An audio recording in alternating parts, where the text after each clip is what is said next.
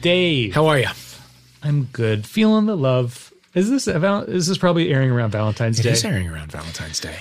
Uh, love, love, love. It actually is Valentine's Day. Oh my god, Day it's today. Valentine's Day. We're I discovering just saw the this as we speak. I Fantastic. I guess we'd better get our our our, our chocolates and our, our teddy bears and our Mm-hmm. restaurant reservations in order. you got to get that shit sorted out early.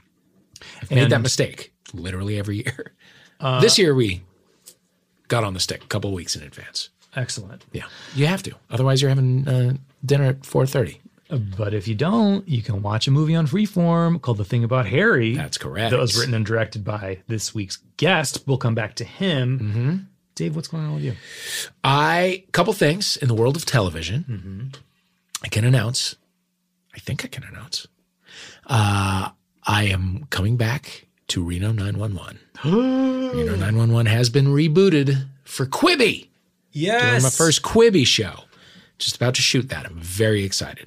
And can that you say is- what you? All I can say. Oh, damn It's it. uh, it's going to be very, very, very funny. Oh, and remind so us what you did in the first. Well, in the original run, I was a guy named Leslie Frost, who was the new husband of Dangle, played by Tom Lennon's ex-wife, Got it. played by Rachel Harris.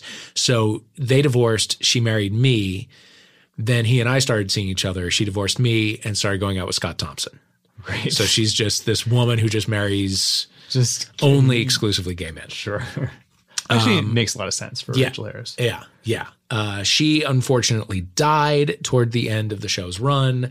Uh, it- there was a big murder mystery. Oh, shit. Um, it was amazing. Ultimately, it was her uh, stomach staples came undone in the middle of a dinner, and she bled out internally. oh God, that's how I hope to go. Um, I can't say who I'm playing in this new one, but it's it's really, really, really going to be fun. I'm so excited. I'm so excited. so excited! So when Um, this airs, you will have just shot it, probably. Oh, I've just shot it. Yeah. Wow. Yeah, I'm very excited.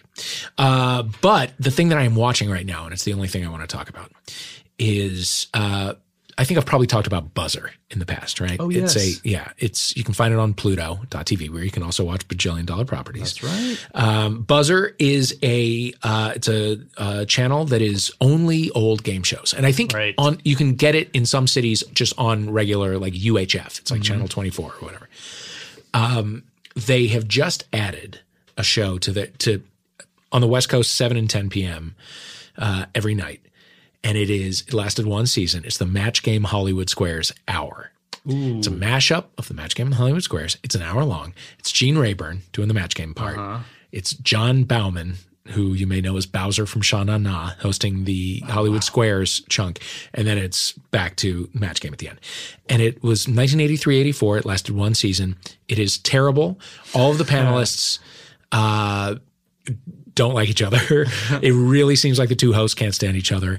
You can, I like to watch it and because you, the match game in the 70s, legendarily boozy, right? Yeah. For the match game Hollywood Squares Hour, I like to play alcohol or cocaine with with the panel because it's clear that half are like they have a veneer of sweat on them. They're like they they won't stop talking. They won't listen to anybody else. Um, it's not it's not fun at all. It is unbelievably fascinating. Um, they and, and they always cycle in like a new gay guy. This guy named Leonard something who was on a show called Mr. Smith at the time, who's like sort of obviously like an older gay guy. Sure, sure, sure. He's just sort of bitchy and doesn't want to play along. Jim J. Bullock shows up full, like his jaw up over his head. He is on so much white drugs. He's not super fun. Um, they eventually just have to get Charles Nelson Reilly back. Obviously. It is true. And you see the leading lights of 1983 84 television. Who we got? You'll see a you know a Barbie Benton. You'll see a uh, Lydia Cornell from uh, Too Close for Comfort. Um, Gloria Loring. Uh huh. Uh huh. Um, some some guys from Days of Our Lives who are handsome and and and pouring with sweat. It is the best show on television. It is true. There's so much drama in every frame of it. what a deep cut. It's I'm I'm obsessed. If you're watching the Match Game Hollywood Squares Hour on Buzzer, I need to hear from you. all right. I'm That's all I going want to to seek talk it out. about. Yeah, get your get your Pluto, get your Pluto sorted out. Get your Pluto sorted out. And uh, what you should also watch, obviously, is uh, as we mentioned, The thing about Harry. The thing about Harry. It's on the fifteenth. It's the night. Uh, that's that's that's how the gays get shafted by uh, Freeform. They're on, they're on the night after you can have tomorrow. Valentine's Day with the Just Valentine's kidding. movie. We love them and we love Oh, of course. that they let us talk to Peter Paige. yes, Um, no, no, who's a legend. he is he is truly a legend. Uh, he created the Fosters and uh, Good Trouble, and he of course played Emmett on Queer as Folk, and has done a bunch of other work that we'll talk about. And a um, legit trailblazer. truly, and uh, and was on our sort of guest bucket list since day one. Yeah. and we finally got him, and he is a dream come true. You're gonna love Peter Paige. And we're back with Peter Paige. Hi. Hi guys, how's it going? Oh, so good. We are so excited you're here, Shut up. Peter. I have to the tell you, I'm excited I'm here. I have to remind you, we met, I want to say 17 years ago. Oh my god. Once. Nothing nothing should have happened 17 years ago except perhaps me coming out of my mother's vagina. That's um, insane. We, it's not a big deal. You don't remember. We fucked. No, I'm just kidding. Um, By the way, it's possible. It is- I mean, I don't mean to be like a total like but, but it could have happened. no, I just didn't want you to be scared that this was go- going that direction. So you were dating a friend of mine. I had just moved here. I just I just finished college uh, a semester early, and you know I was like, was that that is that like a humble brag that just we dropped into the middle of that story? I finished college a semester early. Yeah, I mean, no it's deal, nothing, guys. but like whatever. I did a summer uh, program, and I, I got a BFA. It's not a real degree, but it's fine. Oh, I have that. I have Um, that same not real degree. Of course.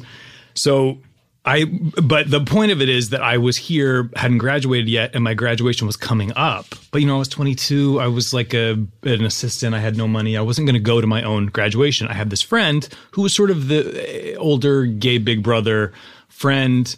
He is dating Peter Paige, and this is at the time I think like the peak of Queer as Folk. Crazy. And- who was your friend? So uh, we'll we'll name him. Well, you'll probably remember after this, but so my boyfriend at the time and I uh, go over to his house, and we essentially have like a double date at his house, and he presents me with a plane ticket to go to my college graduation, which was so sweet. I was so only sweet. able to go because of him, but honestly, he did it to impress you.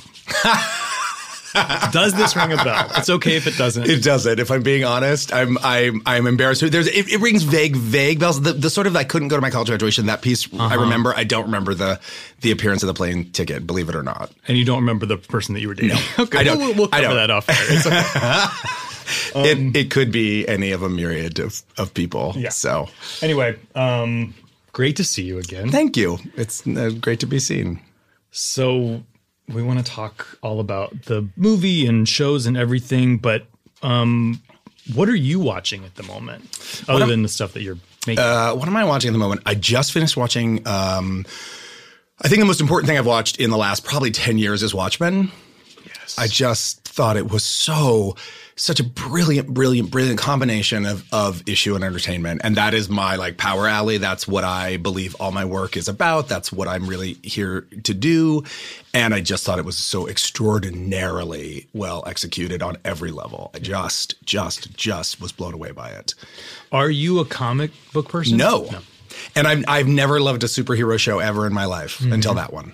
It just, I thought it was just perfect. And Jean Smart kicking ass will always make anything better. And if you know, I, I've worked with Jean just the teeniest tiny bit, humble brag. And, um, uh, and she is the like goofy. She's so much closer to Charlene than she is to like any of those insane, you know, any Yeah. of those insane like kick-ass lady bosses that she plays. But but she just can do anything. Allison Janney's the same way. Yes. she's like a total goofball. But then Right. you know, and then but then you just you give her a script and uh, and she drops in and you're like, oh my god, I'm terrified of you. She's so so good, both of them. So, what got you on board with Watchmen? Uh, I think the hmm, I don't know. The first couple episodes I was like I like this. It's really it's really well made and it's of course really interesting to look at. And that sort of that version of a world you know that's sort of our world but isn't quite um, I thought was so fascinating. And I think that got me going. And then really it was Jean's appearance that where I thought like the whole show just kicked into the next gear. And I was like oh yeah I want to know who these people are and what's going on with them and and how uh, how they're going to collide. Right. It's. I also love watching things where I'm like, I could. This could never have come out of my brain. Not not on any planet could I have conceived of this. Yeah, I just I loved love love what uh, Damon did with it and and how br- I thought it was just brilliant on every level. Anything else in your queue at the moment? Uh, what else have I been watching? I um, I watched. I just finished watching Next in Fashion on Netflix. I don't know what that is. It's their it's Netflix's Project Runway knockoff. Okay. but with like slightly bigger production values. Like they have an LED runway.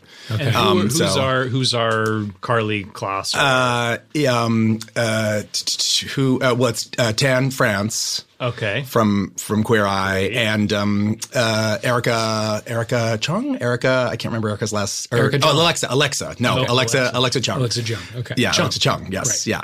yeah um, and they're they're great and the designers were kind of amazing like they're all it, they all feel like they'd be in the final three on Project Runway, if that makes sense. They're all professional designers who've already started labels and brands, and so they're all they're all pretty astounding. And the work that they produce was really really amazing. I watched it in a day and a half. Oh, great. Yeah. I need a new thing to binge. Yes, And what's the price? What's the incentive? Mm, I think two hundred fifty thousand dollars. Okay. They're not fooling around. Solid. Yeah, it's so, it's so interesting. You know, on, you know, on Project Runway that they they they give you that money, but they also own you, and they own a huge piece of your business, and that's why there've been. I know of at least one winner, but but probably multiples who have turned down the prize because they didn't want to share ownership of their companies with you know the Weinstein Company. Yeah. Yeah. so Same thing fascinating. with like The Voice, I think. That that's actually not a great gig. None of it's win. great to Yeah. win. I couldn't name a single winner of The Voice. No. Uh, No. and Not Not if you gave me all even even even the seasons I watched, I'd be like, there was that blue guy. His name was Blue. I'm pretty sure, and he was great. And I thought, oh, he's going to be the one, the first one to break through. Nope. Turns out, no. Yeah. Yeah. Nor uh, can I do the the uh, ABC American Idol reboot. I couldn't name a, a single winner. nope. I, not. I haven't. I haven't dropped in. Yeah. Haven't dropped in. Yeah. Just don't care. Yeah. Uh, we are, of course, living in a uh, in now uh, Dua Lipa's world. Have you gotten on board with physical yet?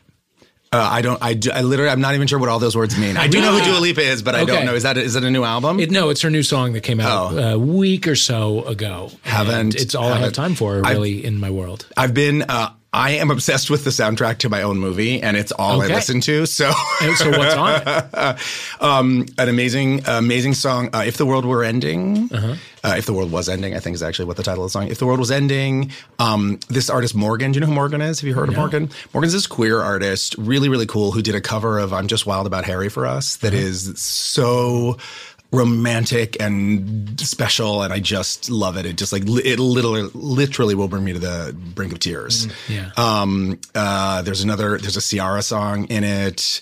Um we've got a Shawn Mendes song in it. It's really Well it's done. a it's yeah, it's really kicks ass. It's really really fun. So So, can we do kind of a career retrospective, well, starting around the Queer as Folk days and bring us up to? Sure, you we can start before the that if you want. We Yeah, can, you know, sure. regional theater. I'm kidding. Great, I'm not. I'm just great. totally Oh. I'm anyway. dying to. what, what are your roles? What were your roles in high school, Peter Paige? uh, in my roles in high school. Um, uh, I played Mr. Mushnik in Little Shop of Horrors.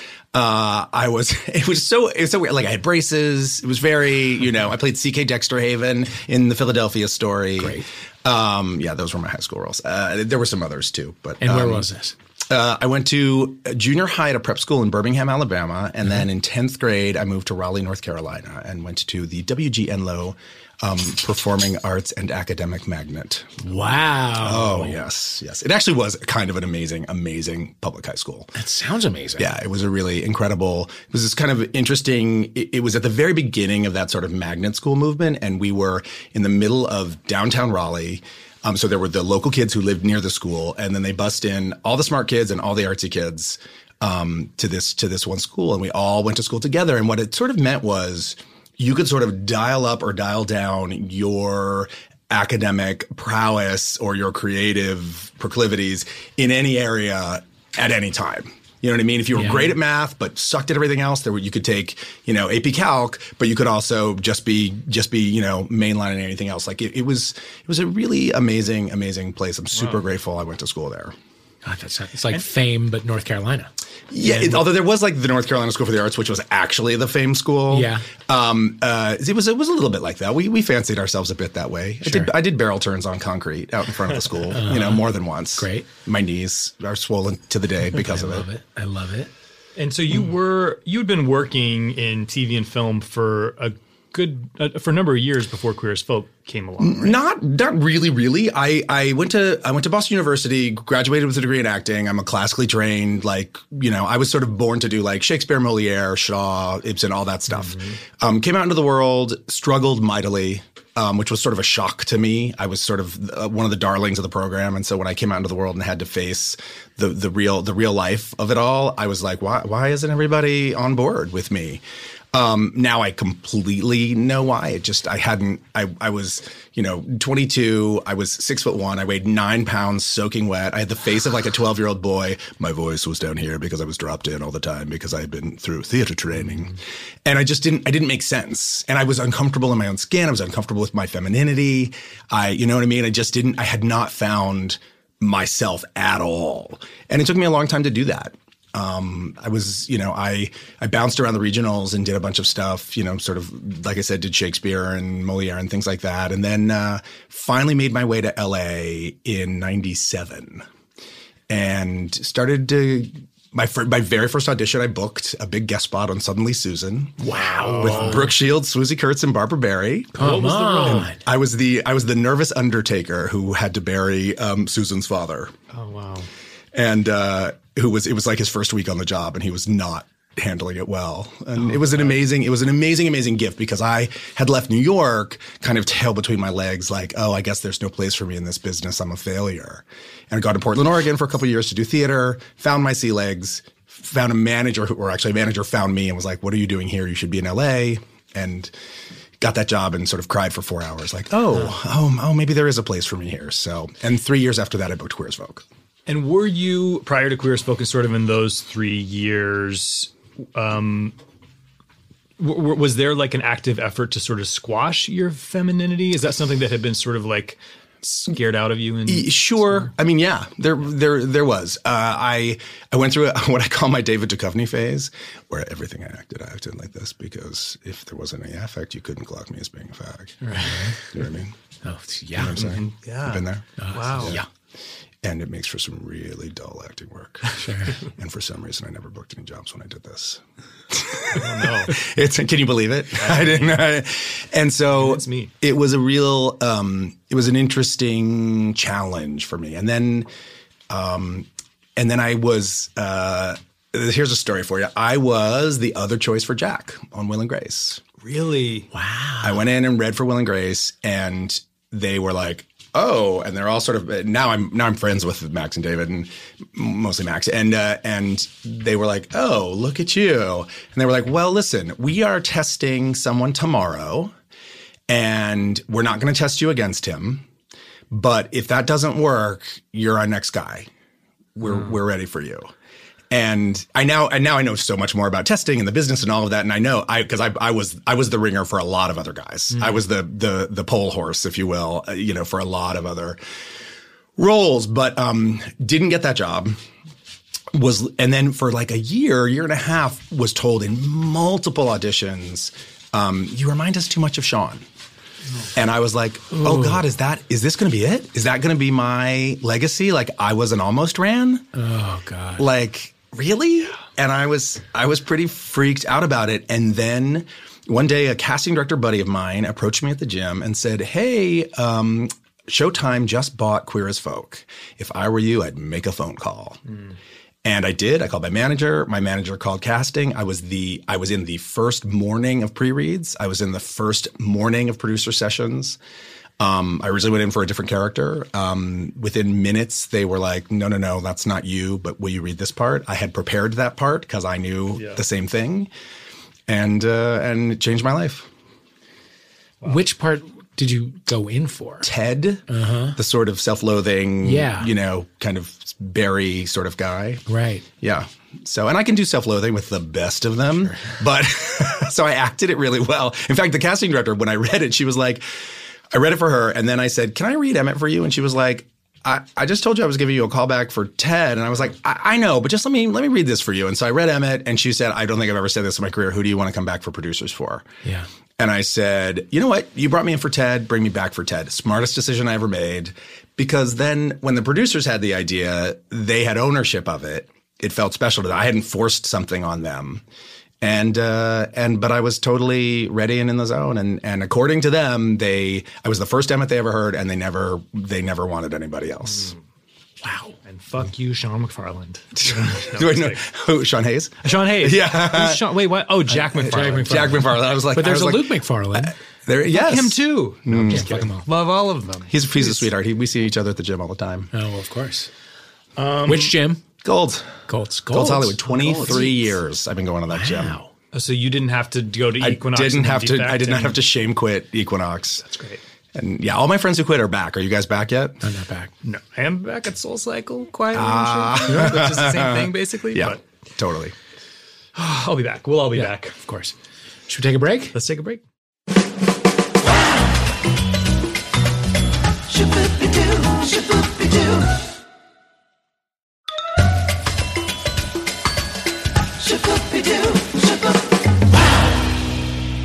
We're back with Peter Paige. Hi. Hi. So, Peter Paige. Mm-hmm. Seeing anyone? Uh, I am. Uh, I have been dating very, very, very casually. I, I actually took last year off of dating Okay. after about a decade of like one, two, three, and out, one, two, three, and out. I realized like, oh, they're not all the wrong guy. I'm the wrong guy, and I need to figure out what the fuck my problem is. Because you, the out was usually you. The one, two, three out. Not was- necessarily. It was either it was it was me if they were interesting and available. It was them if if if uh it- no, I'm sorry. It was uh, yeah. I walked away if they were available. They walked away if they weren't. Eventually, Right. you know what I'm saying? Right. I, I was I was only interested in people who sort of were Heismaning me. classic. I'm doing the gesture in case Yes, Yeah. yeah. the listeners, you know, Yeah. are, are unfamiliar. And so, what did you learn in that year off? Um, I think I learned. Um, what did I learn? Uh, I learned that I'm still carrying a lot of shit. You know, I'm still carrying a lot of shit that you guys talk about a lot on the podcast. A lot of like, you know, I grew up in the. I was born in '69. You know, I I I was literally coming of age sexually at the birth of the AIDS crisis. So like any any you know, any hope I had of shedding just the generalized kind of internalized homophobia that we were all being fed on a really regular basis and still are to some degree Yeah. was was really um, diminished by by that. Yeah. you know, and um, and look, that you know, there's a million other things and another other pieces of my story that are you know particular to me. Um, certainly, m- many, many, many men of my generation have found you know meaningful, long term, satisfying relationships. I just have you know a particular bag of sticks that I carry around and am sorting through. Yeah. So, what was your like, what's your relationship with the coming out thing when uh, from first sort of glimmer? Do you, do you I started coming out in high school. Really? In, mhm, in, in probably 1985. that's bold? Um, I, again, I went to a, like a funky, you know, performing Sure. artsy high school, so it wasn't. And I didn't, I didn't like fully, fully come out, but I sort of like told a few friends I thought I was bi, and you know, and I, I did date a couple boys, and um, you know, sniffed around telling the truth. Got some mixed reactions, but but it wasn't, it wasn't terrible. My, hmm, you know. I want to blame a lot on being a gay man growing up in that age. But the truth is, I think my shame, my challenges, the stuff I carry is is other than that. I had a pretty good coming out experience, really. Yeah. You know, I, by the time I got to college, two weeks two weeks into acting school, I was like, "Yep, I'm bi," and and like three months later, I was like, "Nope, just gay, Yeah. just a big homo." and uh, and it was that was all good. You know, the the stuff that I'm working through is is um, is fear of intimacy stuff, and I don't I certainly don't think that's unique to gay men. And was there ever a pressure to be in professionally? Um, not really. I'm I was so out as a human being, and I, you know, I've been I'm a I'm a pretty political creature as well, and I certainly don't think it was it was any you know, accident that I ended up my that my big break was Queer as Folk, and you know they came they came to us interestingly when we were you know um, shooting the show before we'd gone on the air and they were like listen we're going to start setting you guys up for press. You need to think about they're going to ask you the questions so you need to think we support whatever you want to say and randy harrison and i who were the only two gay members of the cast the first season looked at each other and were like can you imagine being on this show and being like i'd rather not discuss my sexuality? Yeah. like it's the whole the whole theme of the show was literally no apologies no regrets. And i was like well I, I- that that's bananas. That doesn't make any sense to me. So um so that was the moment. I mean before that nobody cared. Right. nobody, nobody asks you when you're you know a guest star on caroline in the city like if you're what's your sexuality. So um uh and it was interesting. I, I, you know, unlike some people you've had on the show who, you know, I think Andrew Scott was saying like, it certainly hasn't impacted my career. I was like, it impacted mine. I went, you know, parts that I would test for before Queer as Folk. Once I came out and was playing, you know, the, the the gayest guy on the gayest show on television, I pretty much couldn't even get seen for a non-gay role. If it didn't say gay in the breakdown, they didn't they didn't see me for it. Right. And there weren't that many at the time. There absolutely weren't. It, it I had, you know, Queer as Folk was an amazing, amazing ride for me. My first year off of Queer as Folk, I had a really good year. I did History Boys at the Ahmanson. I did a really great recurring on a small little WB show, but it was really beautiful and really beautifully written. And What was the show? Um, uh, related Okay. And it was just it was a lovely lovely little uh, ensemble drama and i got but i got they wrote me beautiful beautiful stuff. And i got to work with um, christine ebersole and kiele sanchez who's still one of my like closest friends to this day. I'll be damned. um, and it was just a real it was that that that little show was such such a gift to me. Um, and i uh, uh, i got to do this amazing guest star on the, on on um, well that was actually sort of right at the end the closer. But after that the year after that it turned into like makeup artists shoe salesmen and like quippy assistants. Mm. And it just i was like ooh i did the most interesting version of this for five years. This just doesn't speak to me anymore. Right. and i just i just started passing on more and more stuff and writing and directing became more and more important to me and and that began the sort of the the great transition. For a while, when there started to be gay roles, that's all they were. Mm-hmm. You were just there to teach the straight person a lesson or to deliver uh, Yeah. a, a sassy line. even post Will and Grace and Queer as Folk, Yeah. both of which were hits, and both of which had had put, you know, were had put gay people at the center of their own narratives. It was sort of astonishing that, like, nope, we're still we're still gonna we're gonna slide right back to pretty much where we were beforehand. Yeah. you know, and uh, yeah, so that was that was frustrating to me, and I'm but I'm you know I'm super happy that that um, men a little further down the road, you know, that they that they haven't had to carry that the same way. Do you still see it though? I mean, not not in not in sort of like queer centered stories, but in you know like mainstream broadcasty things. Some, eh, for sure. And I mean, look, there is still plenty of room. There's still plenty of room, even in this age of like, you know, peak peak television, 500 shows, uh, you know, being produced at any given moment. Um, and that's a literal number, not even a not, that's not even my usual hyperbolic kind of overstating of things. Um, there's still plenty of room for layered, interesting, nuanced queer characters, but they do creep, they do pop up more and more and more. So I'm I'm super happy about that, and it's also great to see, you know, openly queer actors who are who are succeeding and, and thriving in kind of all different facets of their careers.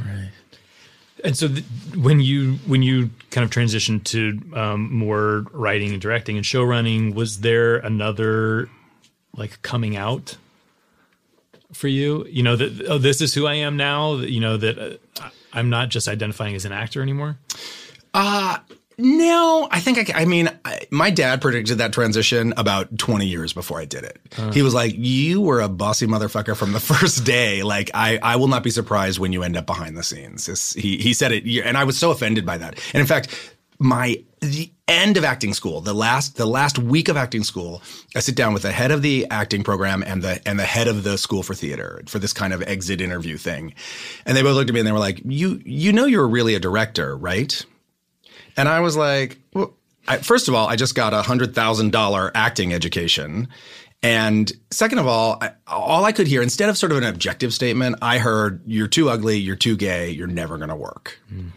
And that kind of that really just gave me an axe to grind, and I was like, I will succeed.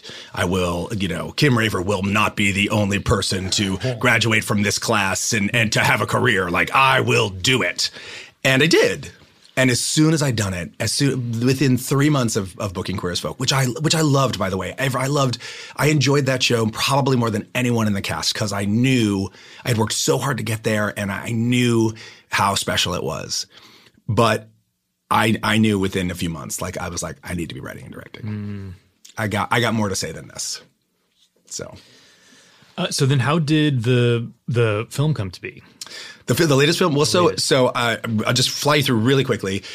Um, started writing pilots, got a writing partner. We were very lucky. Started selling very quickly, so, which kept us sort of alive and fed. Um, we finally got the Fosters made, put the Fosters on the air. That ran for hundred episodes. Um, we did a spinoff of that show called Good Trouble. Um, that's that's still going. Your your friend Daisy Egan Yes. is is uh, is our, our, our beloved Joey on the show. Um, and so I've had this long, long history with Freeform one of our non-writing executive producers, Greg Gugliotta, came to me and said, "I sold a a gay rom-com to Freeform." And we wrote it as a Christmas movie. We had a writer on it. We wrote it as a Christmas movie. It's not quite working, um, but they like the idea. They're interested in turning it into a, their Valentine's Day movie. Are you interested? And I was like, well, I love a rom com. I am a total sappy romantic at heart, even though I can't seem to make my own. I'm like that ther- that therapist whose life is a mess. I'm a, I'm a I can write love with the best of them. I am incapable, apparently, at having it in my own life Um, uh, at least romantic love, platonic love. I'm very good. I've got amazing, amazing friends. Um, uh, so they came to me and said, "Would you be interested in rewriting this?" And I read it, and I was like, "I'm not really interested in rewriting this, but if what you want is a rom com about two young men falling in love, I can write the fuck out of that." And I pitched them my take on it. They said, "That's the movie we want." I said, "I'll write it if you'll let me direct it," and they said, "Go." And uh, I wrote it in July while I was traveling around Europe. And it was greenlit in September. We, uh, I prepped in October. We shot it in November, and here we are, uh, early February, and it comes out in two weeks. Wow. So how are you? I'm good. I'm tired. Yeah. and a little, a little buzzed off it all. I'm, I, I definitely am having, uh, I'm having feelings. I'm having sort of a workaholic letdown, post show blues, if you will, um, about sort of how much time and energy I've been putting into that. But um, I'm so so proud of the movie. It's really, really is exactly what I wanted it to be. It is an unabashedly romantic um, comedy um, with all the the sort of you know, the sort of like putting on the, your favorite bathrobe feelings of a rom com. Like you recognize it, you know it, you feel it in your guts. Like this is a rom com, and then you realize like, oh, I don't have to translate this one. Yeah. This one's just for me. And after years of sitting in the dark and watching Julia Roberts and Sandra Bullock and and Kate Hudson and all of those women um, have men pursue them and fall in love with them, I was I'm just I cry every time I watch the movie. Yeah. Every time. Yeah. What rom coms were sort of your touchstones? Were the things you went back to to watch for inspiration? I, I didn't do a ton of that to be honest, but I watch rom coms so much that I don't really have to. They, There's nothing that's kind of in my blood more. What's your um, What's your number one? My number one is probably While You Were Sleeping. Um, despite all its preposterousness and its sort of, you know, s- slightly sadistic, I, you're really lying to a family about their son who's in a coma. Um, but I just, uh, that, that, that was when I fell in love with Sandra Bullock and, and that, that's I, I love its humanity and its messiness. You know what I mean? It's it. What I love about that is that is that you're like, well, if if Sandra Bullock, who can't even manage to like pull her hands out of her sleeves in that movie, I don't know if you noticed that she never, she's like always is yes, like yes. has her hands pulled back into her sleeves as she's talking to people. If like she who works at a you know who who takes takes tokens at the the Chicago at the mm-hmm. L can find love, then then maybe somebody as messy as me could too. And so yeah, that's that's absolutely one of my faves. And then there's all the you know I love Pretty Woman, I love When Harry Met Sally. I, there's there's a billion of them that I that I love, but there there's a surprising dearth of of queer ones. And and I you know there's Trick, which a movie that I also love. Um, uh, but th- then it gets it gets real thin real fast, and I'm just really grateful that Freeform and Disney decided that this was going to be their Valentine's Day movie, and um, and it just it's I think it's really good that it exists. It's about time. And do you have any Valentine's Day plans? Uh, no, I don't. You got to make some. I I guess so. You guys, you guys got anybody for me? Because hey, open up the DMs and when this drops, just, just get ready. all right. When you, you mentioned that you're kind of casually dating right now, how is that? Where, where are you meeting people? Do you use the apps? You know what's so funny? You guys often say on the pod, you guys talk about how like, uh, oh, dating in your twenties, man, twenties are messy. Boy, it was awful. Let me tell you what dating in your forties and fifties is. It fucking sucks. Yeah. it's crazy. Why? Because here, here are my theories. Look, and these are not absolutes. There are exceptions to every rule, but the good ones have settled down. The people mm. out in the waters are the crazies. So you go on a lot of dates with a lot of crazies and your capacity to tolerate other people's bullshit has diminished so much over the three decades of you coming into your own that, that I'll go on a date with people who I would have spent six months with before. And I'll be like, this has been really lovely. Thank you so much. I wish you well. Yeah. So it's so there's just a it, the the amount of sort of output to get something meaningful back is so much higher.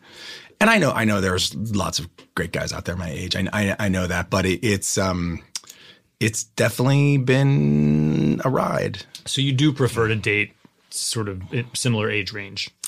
Uh, yeah, I don't date. Da- I I was always like a guy with a little bit of a daddy thing. Like my when I was 25, my boyfriend was 45. I, call, I called a friend of mine. And just giving out plane tickets left and right. yeah, that wasn't my boyfriend. That was that was his. No, the, the, Oh, the guy who gave you the yeah, plane ticket wait. was dating you. No, Yeah, you're not your kidding. boyfriend. It was like Yeah. a, a casual thing. But I, I'm so curious who was- this was. he You have to was tell me after we're off Yes, the air. yes. All right. Um, that is that's so crazy. I thought that was your boyfriend who did that. no, no, Oh, I didn't he- even he was- understand. And, and I'm, he hmm. probably was like 45 at the time, and you were much younger. And Yeah. I'm, I, I was, I remember thinking like he's hundred years old. But oh, I I'll never be there. I called a friend of mine who was who I met when I was dating my 45 year old boyfriend when I was 25. And I called him a few years ago and I was like, I want you to know that you and I are currently older than that guy was Yeah. when we were friends. And he was like, shut your fucking mouth. And I was like, no, it's true. We are we are the old men that uh that we once, you know, kind of otherized. so crushing. Every time I watch like a Sex and the City reunion where like Miranda couldn't believe she was a 34 year old woman yeah. alone, I'm like, I'm older than Miranda. How is this? How is Can this I, possible? can I tell you one that's going to blow your fucking mind? Like literally, it's going to rip both of your heads off of your necks. Can I, all right. I'm afraid. Season one of the Mary Tyler Moore Show, Ed Asner was 38. No, Uh, no, I believe that. Well, I'm, I'm, I think no. Uh, Wilford Brimley was 52 in Yeah. Cocoon. Yep. So I am, I am a year and a half away from my Wilford Brimley moment. Wow. Huh? Yeah. And the I gold mean- there, there's like a meme going around comparing like R- Rue McClanahan Yeah. and Golden Girls to J Lo because she was essentially 50 years old and being treated like you know she's ready to to pass. There you go. But it's a whole different world. It's, a different whole- world. It's a It is completely it is a different s- world. It's a slightly different world. I mean, we're we're making it safer for people in their 40s and 50s. I hope. I guess I so. hope. I predict that you are about to enter a stage where guys in your age range have, you know, maybe got into a long term relationship a little earlier than they were ready to, had to do some growing on their own. They've left those behind and they're about ready to. To have the real one. Yeah. Let's hope. Yeah. I'm hoping that's my thing. I haven't. I. It's been my last like real, real, real love. Like was over a decade ago. And it was it was a nice it, was, it lasted a long while. It went really well for a long time, and then he thought that crystal meth would be a great idea. Oh no. So that so it went real south. That's heartbreaking. Real fast. It was. It was super heartbreaking. Um. So you know, don't don't don't bring that to. I mean, that's the thing that I find so so disheartening. It's like we survived the fucking AIDS crisis. Like, I mean, do you, do you remember like every time you got a cough, you were like, well, yeah. uh, it's, it's over for me. Yeah. It's over for me. I, I sucked a dick last, last month. So I'm now I deserve to die. Yeah, oh, yeah. Like it just, you would, you would go to get tested and you'd bring a friend to get your results and you'd be shaking and you'd cry with relief or with the, you know, whatever. It was, it was just this endless, endless anxiety. And we finally like make our way through that. So many people literally gave their lives and literally gave up every ounce of energy they had to, so that we could like you know, get on prep and Yeah. you know all that stuff. And now people are like, I know, I'm feeling good. How about some crystal meth? Why don't I invite a new plague onto myself? onto myself. Yeah. And it just it just devastates me. Yeah. It just devastates me. I remember my first test. It was a home test, and you had to, there, was a one eight hundred number that you had to call in after like fourteen days or whatever. After like six months. well, yeah, remember, no, it it was, was a so long- yeah. Yes. and uh, and I was I was at work at the time, and I like and I had the number, and I called it every day just to see, just to see if it came in early, and um, and then on like the thirteenth day, I called and I got a recording that said negative, and I was so happy. First of all, I left work. I was like, "That's it, that's it. I'm taking the rest of the day off." and I called back just to hear the negative result so many times that after like five or six, I got a person and they were like, You've done this a lot. Are you okay? like, you, you know, we only have this recording for you so many times. Like, there might be other issues. Like, do you need to talk to need to- somebody? Which uh, I, I immediately waited 10 years and then got into therapy. There you go. Good job. was my but yeah, I mean, like that was such a part of daily life for so long, which is not a thing I think people in their 20s are ever going to fully yeah, I- understand. For sure. For sure. And I mean, you know, and still people are seroconverting, you know, every day, but it's uh, I don't think that that particular kind of anxiety was is uh, hopefully they won't ever have to feel it. when it went straight to death sentence. It, I mean, just No truly thought of being manageable Sore, or- throat. It didn't Right. matter what it was. Sore throat. A, a, a pimp. Like if you got a zit, you know, anywhere except your face, you were like, oh, it's it's over. Yeah. yeah, yeah, yeah. My my best friend and I used to tease each other, be like, hope it's not the big one. Yeah. You know, and now we're of the age where we go, I hope it's hope it's not the big one. Like it, you know, you mean it because we're old, but Right. yeah, it that was uh, an unbelievably terrifying. it was just so. Ex- I don't. I don't. I don't know that I've even ad- admitted until this very moment how exhausting it was. Yeah. because it was it was never gone. It was never out of your body. Even when you got the relief, you know, you you you you'd hear, oh, you're negative, and then you would like go out and celebrate and get drunk and have sex, and then you would be you'd be back in back in anxiety, Right. Or there and there was always that sort of like, well, if you had sex in the last six weeks, this doesn't actually cover. So there was there was never a full cellular relief anyway, Right. so it just it was just unrelenting. Unrelenting. Did the guy that you were talking to, sort of last great love, did he get help? Uh, he he got some help. I I truly do not know if he's alive or not. Wow. At this point, I had to I had to remove myself from the situation. It was too much for me. And other exes, are they are you are you in touch? Do you remain friends? Um, friendly. I'm not really friends with any of my exes. Um, my my bar for friendship is really really high. I have I have the most amazing group of friends. Most of them have been my friends since college. So uh, we have a 30 year history and we grew, we really grew each other up. And, um, and so, you know, you got to bring, you got to be bringing something pretty amazing to the game if you want me to carve out that space in, in my life. And most of my exes have not, have not reached that bar. And that's honestly, that's part of what's wrong with my picker is I pick people who wouldn't be my friends. Who wouldn't who who I wouldn't be friends with? Does that make sense? Like yeah. they're so different from my friend group that I'm that it's like so. Anyway, But m- maybe it doesn't look like it like you were raised to think that it would look. for sure, You know? I, I I think that's got to be true because Yeah. clearly I, I my best thinking has gotten me Yeah. you know here here uh, em- embarrassed to Yeah. be talking about my lack of a love life. And you largely didn't have queer elders to model a, a new kind of Yeah. relationship or a new kind of relationship to There weren't many. We had we did amazingly at, at at in acting school at BU.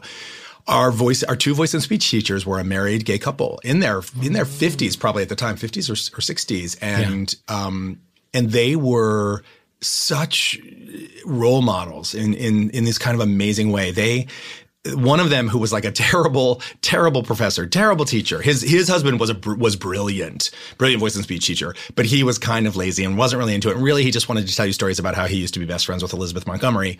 Um, but I love a good story about Elizabeth Montgomery, so why wouldn't I want to hear? Yeah. He he was the one who like for the the second day of school, got all the college freshmen in and was like, "This is a cock," and he held up a banana and he was like, "This is a condom, and this is how you use it, and that's going to keep you alive." And honest to God, I think it's saved us all because you know I will tell you there's no nothing more true than than people at acting school are going to have sex. And he was aware of it and made sure that we were going to do it safely.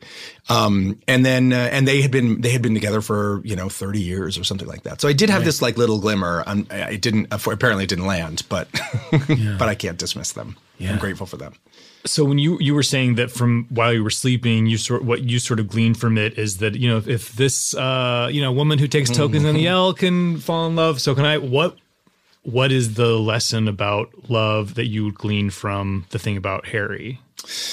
I just that you deserve it. Just that you deserve it. You know, um, Jake Borelli from Grey's Anatomy plays Sam, the who's sort of our our way in, and he, you know, his um, all the stories he's telling himself and the rules he has and the heartbreak that that has shaped him um, has him really reactionary and really quick to push away. And it just it just takes time for him to finally be able to receive the kind of this this unexpected love. And um, that's i think the thing that wrecks me every time is just watching him open himself up finally. And when it came time to to find him and to cast this, what was um, what was important to you? Uh, it was important to me that so there are three leads in the movie, and it was important to me that at least one of them be openly queer. It was important to me that at least one of them not be white, and um, to you know to satisfy sort of network needs and demands, I needed at least one of them to be a name of some sorts. So, and I, I got really lucky. I got Jake is openly queer, and he's you know on on the biggest show on television, and so he he hit that. Um, uh, Niko, and by the way, I, the only reason I got him is because my best friend is Krista Vernoff, who runs that show and Station 19. And I called her and said, what about Jake? And she was like, I can't, honey, I can't. He's got, we're doing a crossover. He's too busy, da, da, da, da, da. And then right before chemistry reads, I called her again and I was like, is there really no way I can have Jake? And she was like, give me an hour. And she called me back and she was like, I would not do this for another living soul, but for you, I will rewrite something Oh my! So that you can have him for three weeks. And she did. Um, and then uh, Niko Terho, who plays Harry, um, Niko has never had a job on camera before in his life Wow. And he's fantastic. It's it's one of those things he was just meant to do it. He was a professional soccer player. He came back to New York. He's a personal trainer. He was he took classes at um, at one of the studios in New York for a while. He found his way to the ABC Diversity Showcase. Got signed by an agent. We were the first audition he'd ever had. He put himself on tape. He sent it to us. I had chills up and down my body, and I was like, "Get him on a plane." We flew him to LA for chemistry reads with Jake. Um, I thought, well, this is a high stress situation. At least we'll get a sense. Like, is he gonna is he gonna collapse under the weight of this this gig? Cool as a cucumber. He's he's um, he's from Barbados, and he's got that great island chill. Like, nah, nothing really really matters that much. Which Yeah. is, uh, boy, I wish I had like just a drop of that in me. Um, and uh, he was amazing. And the two of them together, it was like, well, there it is. That's the movie. That's magic. And um, and they both deliver in spades. I can't even tell you. It's they're so so so good. And then uh, the female lead is Britt Baron from Glow, who plays she plays Mark Maron's daughter on the show, and she's uh, like a super talent. She just oh just so her work is so mature beyond her years. I just and the three of them together, they they all brought this kind of a great color to the palette, and and it was such a such a pleasure. Plus, I act a little bit in it too. I heard. Yeah, oh, it's very exciting. And it's a Valentine's movie, so is there a possibility for a Christmas follow up? And There, I, I can tell you, I, I- I'm prepared to, to pitch a very hairy Christmas any any day. So Great. I'm I'm ready. We actually, me and the producers had had dinner a couple weeks ago, and we we broke it out. So we're ready to go. great, and the name So- sells itself. Yeah, yeah. Um, a last question is: What's happening with the Queer as Folk reboot? Where are we? Uh, we are nowhere. um, they are doing a like a total, total just just taking a brand and completely rebooting the series. Okay. Um, I don't really know much about it. It's a Peacock. Um, uh, none of the original cast are involved. as far as I know. Um, we're and we're all still pretty tight, so I think I would I would know if somebody were doing something having something to do with it. Um, so I, I, that's really all I can tell you. It ain't us.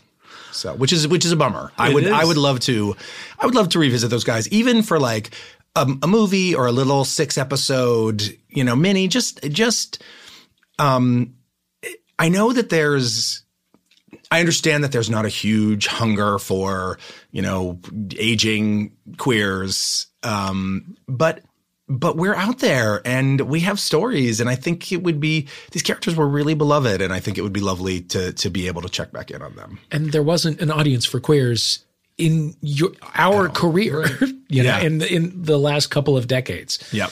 these things have to be cultivated Yeah. you know And they're it's so there true. It's so They're there. short sighted because the the what's so great about the L word reboot is that you sort of get the best of both worlds. So that if you are if you're tuning in because you want to see twenty two year olds, you Mm-hmm. know, having sex scenes, you can see that, but you also get the sort of legacy of the of the of the yeah, Yeah. of the grown-ups and that uh that was exactly our pitch quite frankly we had that pitch before l word Yeah. before we knew about the l word reboot. The part of the the issue is um showtime owns the l word outright and they did not own queer as folk outright because of the the channel 4 like the, all of that stuff. And the rights had ended up at a rights house something i didn't even know about even despite all my years in the business.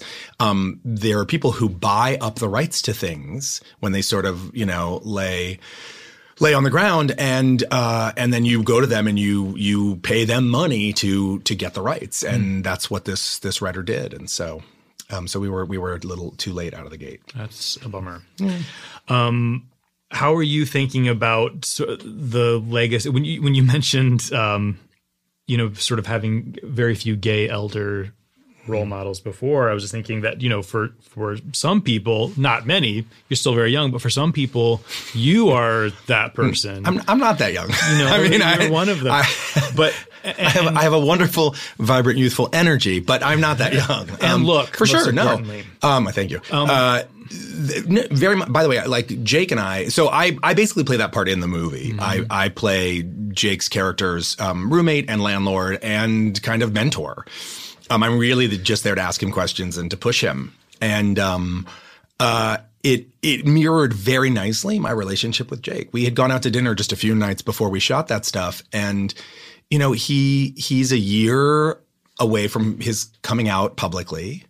And he hasn't really had anybody to talk to about the sort of specifics of that experience. Like, yeah, yes, he's on TV with a lot of famous people, but the the uniqueness of being openly queer in front of the world and what that means and the responsibilities that come with it and the the onus you sort of feel to represent and all of that stuff like there are very very few of us who have walked that specific path. And it was he you know I, I was I was humbled to be asked and I think he was quite grateful to for the two of us to have been able to share kind of here here's here's what I learned. Mm. Here's what I know and um, not that I'm right or wrong or you know smarter than than the average bear, but I um um yeah I I I certainly didn't have that, and um I I adore adore him and and feel this I do feel this sort of like come here bud let me I just want to hold you while you shake a little bit because I understand. yeah well, I'm so excited to see uh, the thing about Harry. February 15th on Freeform, February 16th on Hulu. Right on Can't wait. Uh, Valentine's Please. plans are And- set. uh, yeah, exactly. And it's it's perfect because you go out Friday night for Valentine's Day. Saturday night you were broke and Yeah. you're lovelorn and you just want to fucking cuddle up and and and have a good a feel good time. It's it's I, I, I say this with with all the requisite whatevers. It's so good. I'm so proud of it. If you love a rom com, you you will love the movie. I promise. Congratulations peter paige Thank you guys so much Thank being you. here. and I, I love your pod and I love what you guys are doing. I think Thank it's you. really super important and keep it up. thank, you very much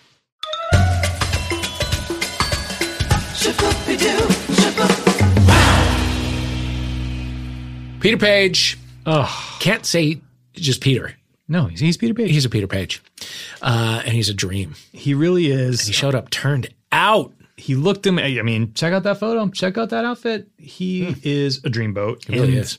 So happy we finally got to talk to him.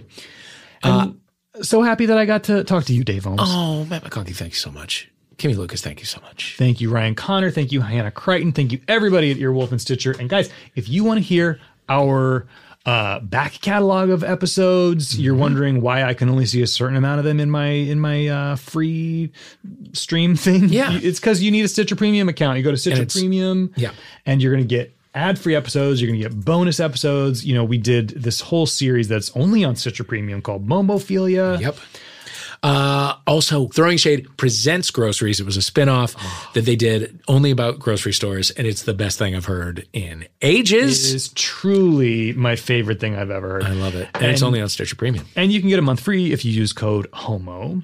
At and there's a bunch of other stuff on there too. And also, you should go to podswag.com Yes. slash homo to get yourself some merch. You can get some homophilia t-shirts. You can get a signed copy t-shirts. of Party of One by Dave Holmes. Sure. I don't even have my copy signed. What? I guess I got to buy one. Yep, you do. Um, also, what else? Oh, please, uh, if you're using Apple Podcasts, whatever podcatcher you use, but certainly Apple Podcasts, give us a rating if you would.